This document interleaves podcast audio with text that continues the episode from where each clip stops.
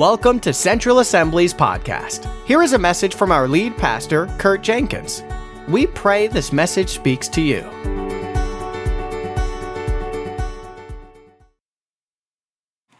Well, I'm so glad to begin uh, the Holy Spirit uh, series today. We're going to explore the who, the what, and the why. Uh, it's going to last throughout the summer, but we're going to go in a lot of different directions throughout this. So if you think like we're just going to learn about one topic for this entire summer, there's going to be a wide variety of topics within uh, this main idea of the Holy Spirit. We've been talking about this the last few weeks. That right now in the Super Church, Pastor Chris is preaching through the Holy Spirit. Sunday school uh, with the children are going to be uh, going through the Holy Spirit. We'll do it through the adults. Wednesday night uh, with our children. Uh, they're going to continue to go uh, through the Holy Spirit in a deeper way. So, again, parents, if your children aren't connected through the summer, we have an active ministry there. Our groups are just launching. Uh, we have a parent group even on uh, Wednesday night, and there's a lot of other groups as well. So, I would encourage you, press in and, uh, and join us. And then Anthony is going to be sharing about the Holy Spirit on Wednesday nights with our youth. And then there's a class with Jim Lefkulish Sunday nights, Pastor Vicky and Chad on Thursday nights with the young adults. So there's a variety of areas. We're all pressing in to the one topic of the Holy Spirit. The reason why we're doing that is that our mission that we've been reading and learning about that's up on the wall there, it's not possible without the moving and the working of the Holy Spirit. And if we want the Holy Spirit to move in our lives, we actually need to have a correct theology of the Holy Spirit. We have a correct, need to have a correct doctrine, a correct view of who He is and what the ministry is, and understand uh, uh, the a- different aspects about the Holy Spirit so that we can welcome Him into our lives and that we can actually be led by the Holy Spirit and live by the Holy Spirit. So last week we asked uh, for surveys. We got several hundred uh, questions back and ideas back and different answers back, and I do appreciate uh, a lot that was uh, given. Now, what we're going to do is we're, we're, praying about what to share, and then we're going to use those questions as context within the messages uh, to helpfully answer most, if not all, of those questions. There were different topics that were mentioned more than others, but it is our attempt to bring as much clarity, biblically speaking, about the Holy Spirit as possible.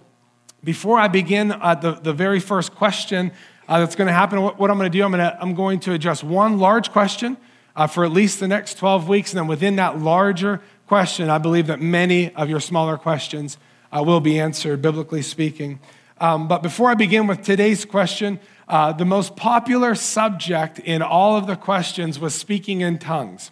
So I just want to reassure you, I want to hit on four quick points because I'm not going to get to that for maybe six or seven weeks. Uh, I'm just going to drop these things in your lap, and you can kind of research them scripturally speaking, and then we will address them very clearly and slowly um, uh, beforehand. But I just want to rest ashore for, some, for, for several questions that we came. So the first thing is this you can absolutely be saved, meaning that the Holy Spirit is in you you could be going to heaven and not speak in tongues. Okay, that's a confusion in the word and in the body of Christ. People get nervous if they've never spoken in tongues. Can I still get to heaven?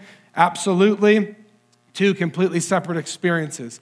Second thing, we do not teach anywhere on this campus that you are living in sin or that you are not saved if you're not speaking in tongues. Again, there's, there's so much confusion in this doctrine. We're going to make it clear and then we're going to encounter the Holy Spirit in this area. Thirdly, speaking in tongues, though it was an evidence of people being baptized in the Holy Spirit, which is a separate experience and salvation, that was not the focus of the baptism in the Holy Spirit. The focus was living a life of power. It was living a life of being an effective witness. So, yes, it's an evidence, but so many people get caught up in that and they get nervous about it that they don't seek Jesus to pour out his Holy Spirit on us. And we want him to do that in the most authentic ways uh, this upcoming summer. And lastly, uh, just because speaking in tongues may be a strange phenomenon to you personally, that does not mean that we can ignore the fact that God gave this to the church as both a public gift and a private prayer language, along with all of the benefits that Paul talks about in 1 Corinthians. So we're going to take it slow. We'll go deep into that after we preach on uh, the baptism in the Holy Spirit in upcoming months. I just wanted to drop those few little nuggets uh, here in your lap. The first question I want to answer about the Holy Spirit today is How is the Holy Spirit fully divine? Almost every single one of you that filled out uh, a survey last year, you agreed that God or that the Holy Spirit is fully God, yet in spirit form. So when I say that word divine, I mean that, that the Holy Spirit has all the attributes of deity. So I just want to, to, unpack those two words very quickly. Divine means pertaining to the one true God. So when I, when I say the word divine, that means we're talking about our God. That word deity means the divine quality, so pertaining to the one true God, that distinguishes God's from or distinguishes our God from all other entities. So what that means is God cannot be likened or compared to anything else that has ever been created. He is God alone. And today we're going to show you through tons of scripture that the Holy Spirit is fully God, is fully divine, is fully deity. So, the first thing I want to do is show you the relationship between the Father, the Son, and the Holy Spirit. Again, there's going to be a lot of different scriptures. I'm going to read from the NIV. I think a newer translation of the NIV will be up on the screen. Might be a little bit different. You can write these down. What I believe I'm going to do uh, the following Sunday of every message is we're going to give you the main topics and all the scriptures that were shared uh, today. And then uh, you can use those for study notes. So if you're not writing things down, we'll have them in your hands next Sunday. First thing I'm going to read is from Matthew chapter 3, starting at verse 13. This is when Jesus comes to be water baptized. It says, Jesus came from Galilee to the Jordan to be baptized by John. That was John the Baptist. But John tried to deter him, saying, I need to be baptized by you, and you're coming to me? Jesus says, Yeah, let it be so now. It's proper for us to do this to fulfill all righteousness. John consented. As soon as Jesus was baptized, again, this is not baptism in the Holy Spirit. This is water baptism. This is Jesus' body going all the way under, being fully immersed in water, and then coming back up. What we're going to do just in a few short weeks here uh, with folks on our baptismal. It says, as soon as Jesus was baptized, he went up out of the water. At that moment, heaven was open, and he saw the Spirit of God descending uh, like a dove and lighting on him. And a voice from heaven said, This is my son whom I love. With him I am well pleased. This, uh, these few verses here, verses 16 and 17, are a great picture of what we call the Godhead all showing up together. We have Jesus, the Son, fully God, yet coming fully human, present here, right? He gets, he gets immersed into water and comes up. Then we see what, who we call the third person of the Godhead or the Trinity. The Holy Spirit is actually coming down in the form of a dove, it says here. I don't know if it actually looked like a dove or it was just in the form of one.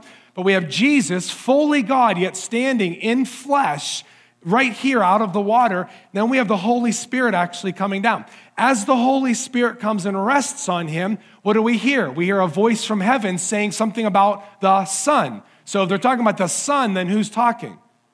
the Father. So we know that the Father is now that third, we call him the first person in something we call the Trinity.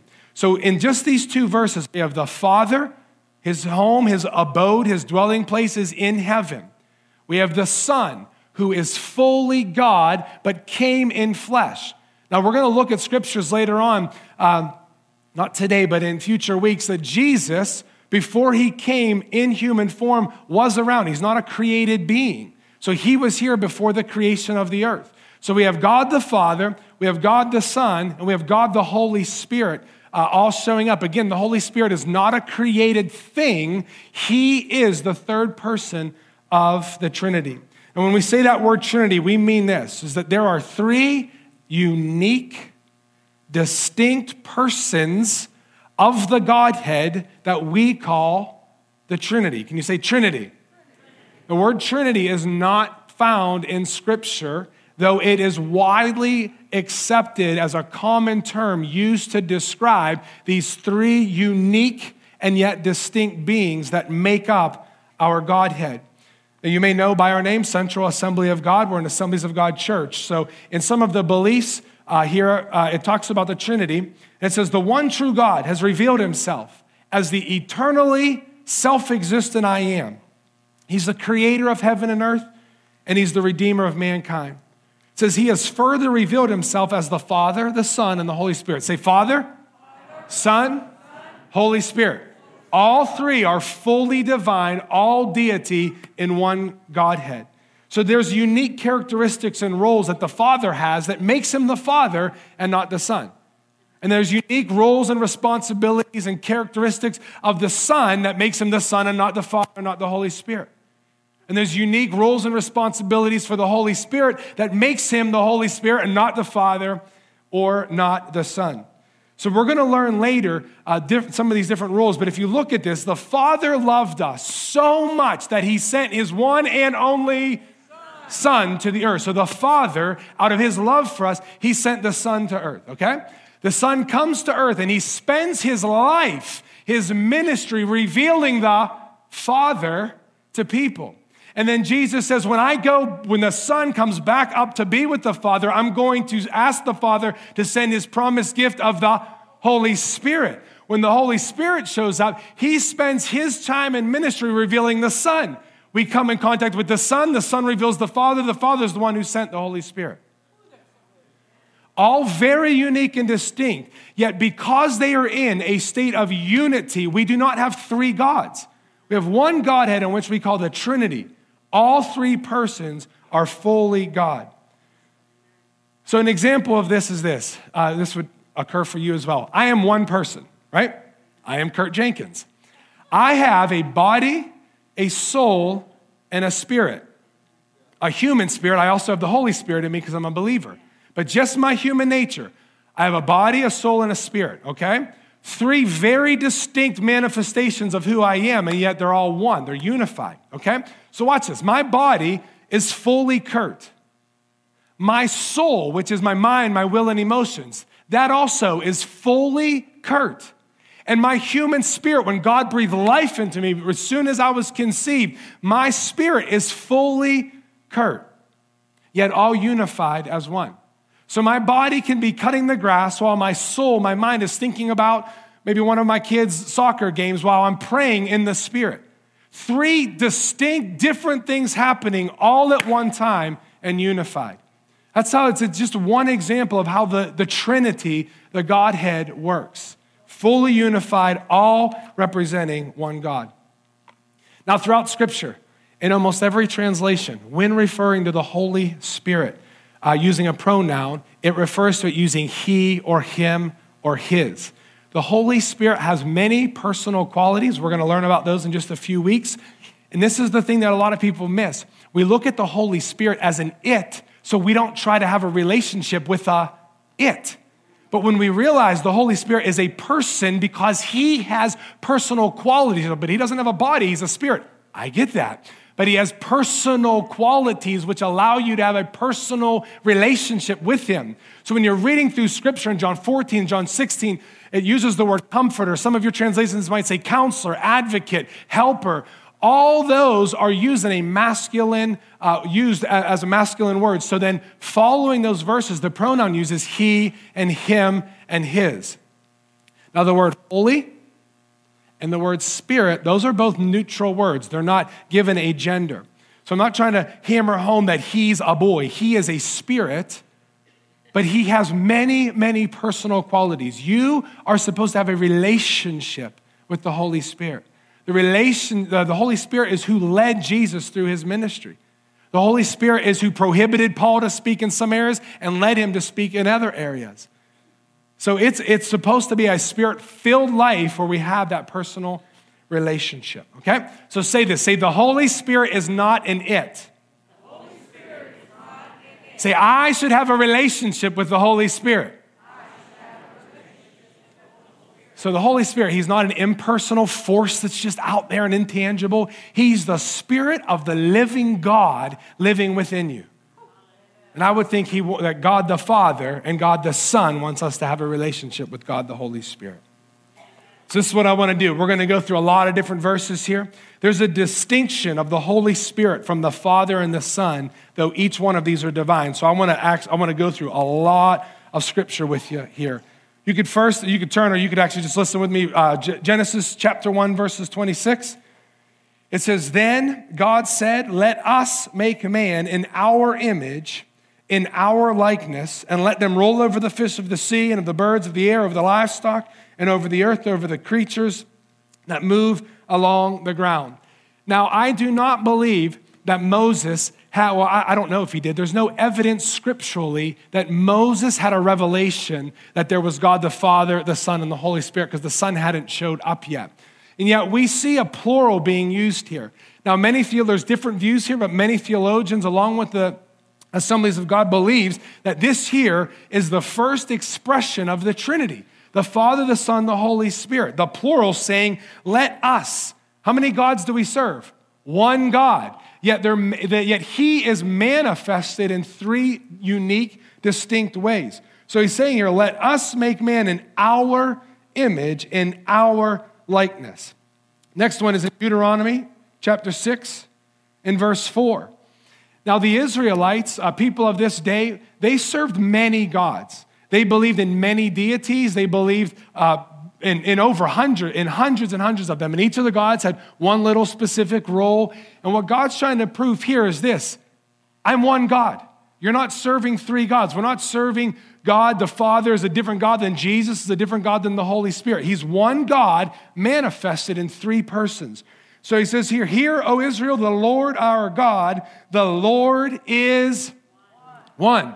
The Lord's not two or three or four. The Lord's saying, listen, when you follow God, when you follow Jesus, you are following the one true God. You find the Father because you've accepted the Son into your heart. And as soon as you accept the Son into your heart, like Jesus doesn't come and live in a little box in your heart, guys, right? The Spirit of Jesus, who is the Spirit of God, who is the Holy Spirit, comes and lives in you the moment you say yes to Jesus. All right, Luke chapter 4. Luke chapter 4 is another, uh, you'll see here the baptism and genealogy of Jesus in Luke chapter 3. So Jesus is already baptized in water, Jesus the Son, baptized in water uh, God the Holy Spirit comes and rests upon him. And then the Father says, This is my Son, whom I'm well pleased. If you go to ver, uh, verse 1 in chapter 4 of Luke, it says, Jesus, full of the Holy Spirit. Now, what happened just when he was baptized? The Holy Spirit came and rested upon him. And now it says, Jesus, full of the Holy Spirit, returned from the Jordan and was led by the Spirit into the desert. And then we see the temptation here. So now we have the Holy Spirit, we have Jesus, and we have the Father. The Father's not in this verse, but we see throughout Jesus' life, he is in constant communication with the Father. So they're two distinct beings, yet one God. And now Jesus, we would say, well, he doesn't need the Holy Spirit. Well, listen, he is fully God, but he chose to be emptied of the power of God, that he would live life as a man, showing us the pattern of life to be sinless, right? To be completely dependent upon God, to be filled with the Holy Spirit. So we have the Holy Spirit. Jesus didn't lead himself out into the desert. He relied on the leading of the Holy Spirit to then take him into that place where he could rebuke uh, the enemy, he could uh, confess scripture, he could overcome those attacks, and then live the life that God was calling him to live. John chapter 14. You guys okay? Again, we're going to give these to you next week. I want you to be able to look at these in context. I only have so much time uh, to, to share these. So, John chapter 14, verses 15 through 17. This is Jesus talking to his disciples. He says, If you love me, you will obey what I have commanded, and I will ask the Father. He's asking his daddy, his heavenly Father and he will give you another counselor to be with you. Is that word counselor is capitalized? It represents the Holy Spirit. In fact, my Bible says he will give you another counselor to be with you forever. And then he, he caps it off in verse 17 that says, the Spirit of truth. The world cannot accept him because it neither sees him nor knows him, but you know him, for he lives with you and will be in you. I'm going to show you this a little bit later, but I want you to look at the two different aspects of what the Holy Spirit's doing. Jesus is saying he is living with you, he's around you right now, but soon he will be in you. That's because Jesus hadn't gone to the Father yet. People weren't able to be reborn yet or born again because Jesus was still with them. So the Holy Spirit was given as doses of anointing uh, throughout Jesus' ministry, but they, he wasn't living in believers quite yet. So, are you following this out? Jesus is asking the Father to give believers the Holy Spirit. We have the Father, the Son, the Holy Spirit, fully divine, all deity expressed in this one verse. If you go over two more chapters to John chapter 16, verse 7 through 11, it says, uh, But I tell you the truth, it is for your good that I'm going away. Unless I go away, the counselor will not come to you. Who's the counselor? The Holy Spirit. You guys are doing great. All right, it says, The counselor will not come to you. But if I go, I will send him to you. This is interesting. So Jesus is saying, I'm going to ask the Father to give the promise of the Holy Spirit.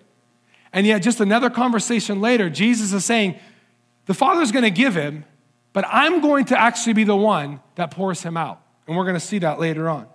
It says, When he comes, he will convict the world of guilt in regard to sin. We're going to talk about this in a few weeks, and righteousness and judgment. In regard to sin, because men do not believe in me. In regard to righteousness, because I am going to the Father, where you can see me no longer. And in regard to judgment, because the prince of this world now stands condemned. This is a very specific ministry of the Holy Spirit. Matthew chapter 28. You guys probably know this well. This is the Great Commission. What's Jesus say to do? He says, Go, therefore, or therefore go and make disciples of all nations, baptizing them in who? The name of the and the and the Jesus is not going to have you baptize somebody in, you know, the names of two, peop- two of the persons of the Trinity and one's less. They all have equal aspects. And then if we look at Acts chapter 2,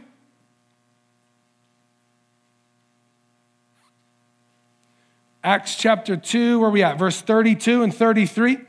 This is the day of Pentecost. The Holy Spirit is poured out. Uh, Peter is now preaching here. Verse 32, it says, This is Peter preaching. It says, God raised this Jesus to life.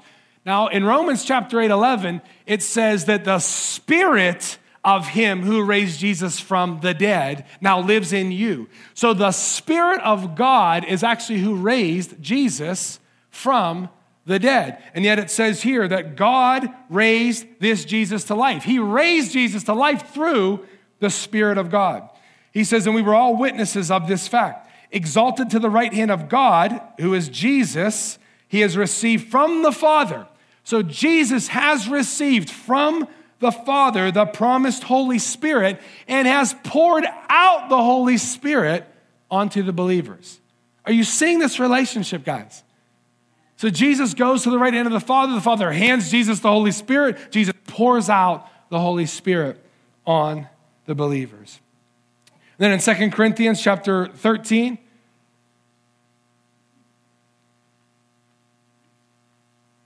just one, one more verse that, it, that does this. I'm going to go through four attributes of the Holy Spirit here. It says here, May the grace of the Lord Jesus Christ and the love of God and the fellowship of the Holy Spirit be with you all. So the Father, the Son, the Holy Spirit, all one God manifested in three persons. Okay, take a deep breath. We're not done yet. This is what I want to do. so we you're going to get your scriptures worth this, this, this series. All right, so what I want to do is go through four attributes that the Holy Spirit has that God also has, that God the Father also has. So we're going to just look at four simple attributes. I'm going to go through a few verses to prove to you that the Holy Spirit is not just distinct and unique from the Father and the Son, but is also fully divine. The first one is the Holy Spirit is eternal. Eternal means this everlasting, unlimited, and infinite. Eternal meaning not created, not limited by time and space. If you go to Hebrews chapter 9, Verse 14 this is Jesus talking about how he entered the most perfect tabernacle with not the blood of goats and not the blood of another animal, but with his own blood. And by that blood, entering into the Holy of Holies, we can now be right with God. But he goes on and he says in verse 14, How much more then will the blood of Christ, who through the, what? Read those two words through the eternal Spirit, offered himself unblemished to God. So, what happened here is this Jesus, being fully God yet fully human, entered into the most holy of holies, the most perfect tabernacle, which is the heavenlies, right? Right before God. he was only able to offer his blood through the guidance of the eternal Spirit. So we see here that the Holy Spirit is eternal, was here before creation ever existed, and will be here forevermore. That's a powerful picture, though, again, of the Father, Son, Holy Spirit. But the Holy Spirit was actually the one ushering Jesus in with that blood to the Father. Now, I want you to catch something. I want you to start when we, if you're if you're a Bible turner with me, I want you to start circling the capital S's in your Bible. I think there's only one translation that does this differently, but um, but every other translation that I've read, anytime you see a capital S, he's talk the Bible's talking about the Holy Spirit. Anytime it's a lowercase s, it's a, the human spirit that you are given. Your human spirit is unregenerated. When you give your life to Jesus and repent of your sins, you receive the holy capital S spirit. So if you see here in this verse here, the eternal spirit, it's a capital S in my translation. What does the new NIV have? We're good. All right. I was going to have you change the translation. No, I'm just joking. All right, the second one is the Holy Spirit is omnipresent. Omnipresent means he's in all places at all times. He's not limited by space or time. He transcends any limits that could ever be put on him. If you look at, uh, uh, not Romans, Psalms, check my notes here. Psalms 139, verses 7, starting in verse 7, it says, Where can I go from your spirit? Capital S. What's the answer to that? Nowhere. Where can I go from your spirit? Where can I flee from your presence? If I go up to the heavens, you are there. If I make my bed in the depths, you are there. If I rise on the wings of the dawn, if I settle on the far side of the sea, even there your hand will guide me. Your right hand will hold me fast. Now, some theologians think that there's a switch there from where can I go from your presence talking about the Spirit, then talking about the Father in heaven. It doesn't matter because they are one God manifested in three different persons. Back to John chapter 14, 16 and 17. I want to read this verse and just highlight something else to you. John chapter 14, verse 16 and 17. I shared this with you just a bit ago here. It says, I will ask the Father, he will give you another counselor. And it says here that he lives with you and will be in you. Okay, so keep, keep those two things in mind. Say with you, say in you. Say with me, in me. Okay, now turn to Acts chapter 1, or actually just look on the screen. I don't think any of you are flipping with me at this point. Acts chapter 1, verse 8. Watch this now. It says, This is Jesus right before he goes to be with the Father. He says, and he's already taught them that the Holy Spirit lives with them, which means he's around them. He is the presence of God on this earth. We'll see in a few weeks. He was hovering over the earth when it was formless and void. So he's always living with us. He says, Soon he's going to be with you. And then in Acts chapter 1, verse 8, it says, But you will receive power when the Holy Spirit comes what? comes upon you or on you. So now we have three very distinct actions of the Holy Spirit. We have he lives with us, say with me. with me. He lives in me, in me, and he will come upon me. And we're going to break those things out over the upcoming weeks, but it's very important to understand there are different functions of this one Spirit of God. He is the presence of God everywhere on the earth. He lives in believers when they're born again, and He comes upon them for the purpose of power. I've heard it said once before that the Holy Spirit's in you for your benefit, the guarantee that you belong to the Father. But He comes upon you for the benefit of others because the purpose is power.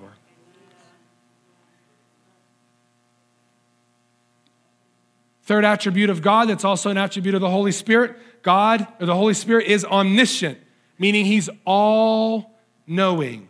He has all sufficient knowledge and understanding. If you want to look, 1 Corinthians chapter 2. I'm going to read two verses. This entire scripture, uh, this entire portion of scripture is just full of truth. I just want to read a few verses to you, though. Actually, if you go up to verse 9, I'll just read a little bit because I think 10 is going to be on the screen. It says, No eye has seen, no ear has heard, no mind has conceived what God has prepared for us who love him, right? Uh, we would say that we can't understand all this stuff. It says, but God has revealed it to us by his spirit. So God is revealing the mysteries of everything he has planned to us through one entity, and his name is Holy Spirit. when we're praying, when we're searching scriptures, when we're seeking God, you're not seeking this far off, distant God that's way, way, way up in the third heaven. He lives in you. He's not far from you. He's right with you and in you and upon you. So it says here, the Spirit searches all things, even the deep things of God. So the Spirit is searching even the deep things of God. It goes on to say, hey, who among men knows the thoughts of men except the man's spirit? So listen, my human spirit knows what's going on in my mind, right? Because I'm one person body, soul, and spirit. And he's saying the same thing. Listen, the Holy Spirit knows everything that's going on in God's mind. In fact, it says, in the same way, no one knows the thoughts of God except the Spirit of God. We have not received the lowercase s spirit of this world, but the capital S Spirit who is from God that we may understand what God has freely given us. Which means if we're confused about something, if we're seeking an answer about something, maybe we're imagining God being way too far off. Maybe we need to remind ourselves that the Spirit of the living God is within us and that He is showing us these things. John chapter 14 and John chapter 16. If you want to just throw up that John chapter 14, it'll save me from flipping. This is Jesus again. I'm, going to show you the same verses from different angles so many times until this stuff gets in you. So it says the Holy Spirit, uh, uh, the Holy Spirit's going to be given. It says, We'll teach you all things. Say all things. And we'll remind you of everything. Say everything. I have said to you. So the Holy Spirit is charged with reminding us what Jesus taught us, teaching us all things. You want to go to John chapter 16 real fast? He says, I have much more to bear to say to you. More, uh, no, go, to, go ahead on to John chapter. Yeah, no, that's not the verse. Okay. I'll find it. Commercial break. There we go.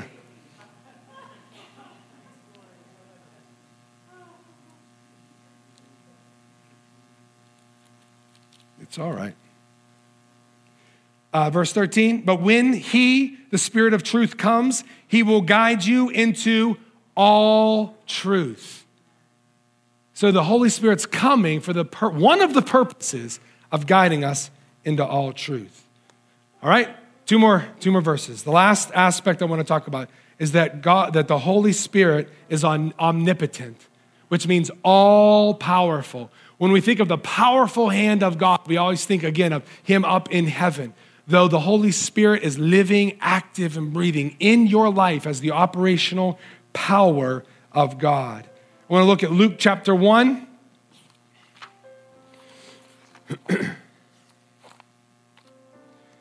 Verse 34, it says this. This is after Mary is engaged with, um, not engaged, but having discussion with an angel about bearing Jesus as her child. She says, How will this be? Mary asked the angel since I'm a virgin? The angel answered, The Holy Spirit will come upon you, and the power of the Most High will overshadow you. So the Holy One to be born will be called the Son of God. That word overshadow, it carries the sense of the actual, tangible, holy, powerful presence of God. In fact, this, this word overshadow is the New Testament version when the when if you remember uh, in the Old Testament when the cloud of God, the presence of God came over the tabernacle and rested, and the fire of God falls and the presence of God comes out. We would say, "Hey, God was truly there." This is the New Testament word of that Old Testament word. Uh, the, the power of the Most High God will overshadow Mary. How did the power of God show up? Through the Holy Spirit. It was the ministry of the Holy Spirit. And then in Acts chapter 1, it shows about the power of God again. Starting at verse 4, Jesus is talking. He says, Don't leave Jerusalem, but wait for the gift my Father has promised he says, John, he baptized in water, right? We talked about this earlier today. Jesus being, being immersed in water, that's a water baptism. He says, but soon, in a few days, you will be baptized with the Holy Spirit. Follow me now. The Holy Spirit lives what? With me? Say, with me? In me and upon me. Now, Jesus is saying this gift of the, this gift of the Father, this baptism in the Holy Spirit. He goes on in verse 7 and says, It's not for you to know the times and the dates of when the res- restoration of the kingdom is going to come. But he says, You will receive power when the Holy Spirit comes on you. And then in verse 9, he was taken up before their eyes. Where did he go? He go on vacation? No, Jesus, Jesus ascends to heaven and sits at the right hand of the Father. And again, we have a picture of God the Father, God the Son, and God the Holy Spirit, all fully divine, all fully personal, all desiring a relationship with you. Why don't we stand at this time?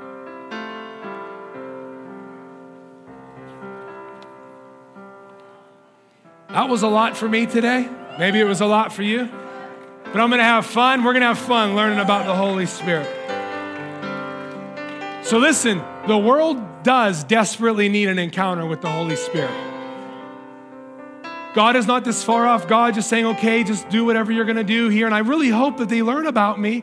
No, God is flowing through believers like you and me through the Holy Spirit because the world desperately needs an encounter. But it might just be that we're not ready. Some people might not be ready to give that encounter because we first have to come into relationship with Holy Spirit.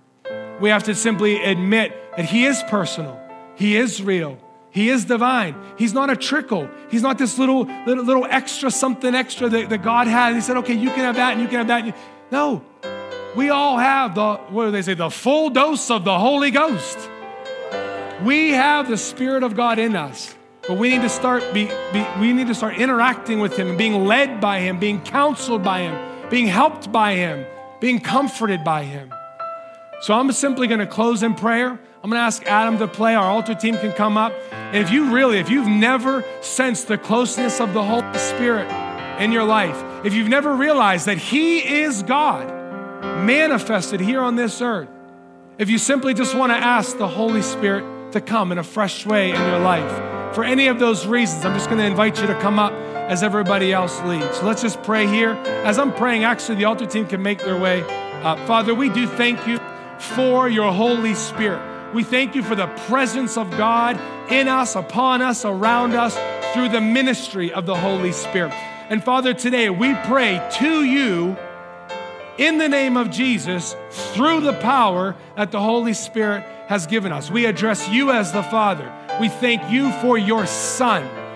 And Father, we thank you also for your Holy Spirit. I do pray, God, over these next several months, whether it's through a class, a sermon, a teaching, discussion, Sunday morning, Sunday night, Wednesday night, Thursday night, however, whenever, in our own private prayer closets, that your Holy Spirit would be poured out in such a fresh way. We would know we have that comforter, that guide, that counselor, that advocate, and we also have the raw power of God to manifest to the world around us. Father, we ask for your blessing, your favor, and your protection to be on us as we leave from here today. In Jesus' name, amen. Amen. Please come forward if you want prayer in any of those areas just to receive fresh ministry from the Holy Spirit today. Thank you for joining us. Be sure to check us out on the web at centralconnect.org.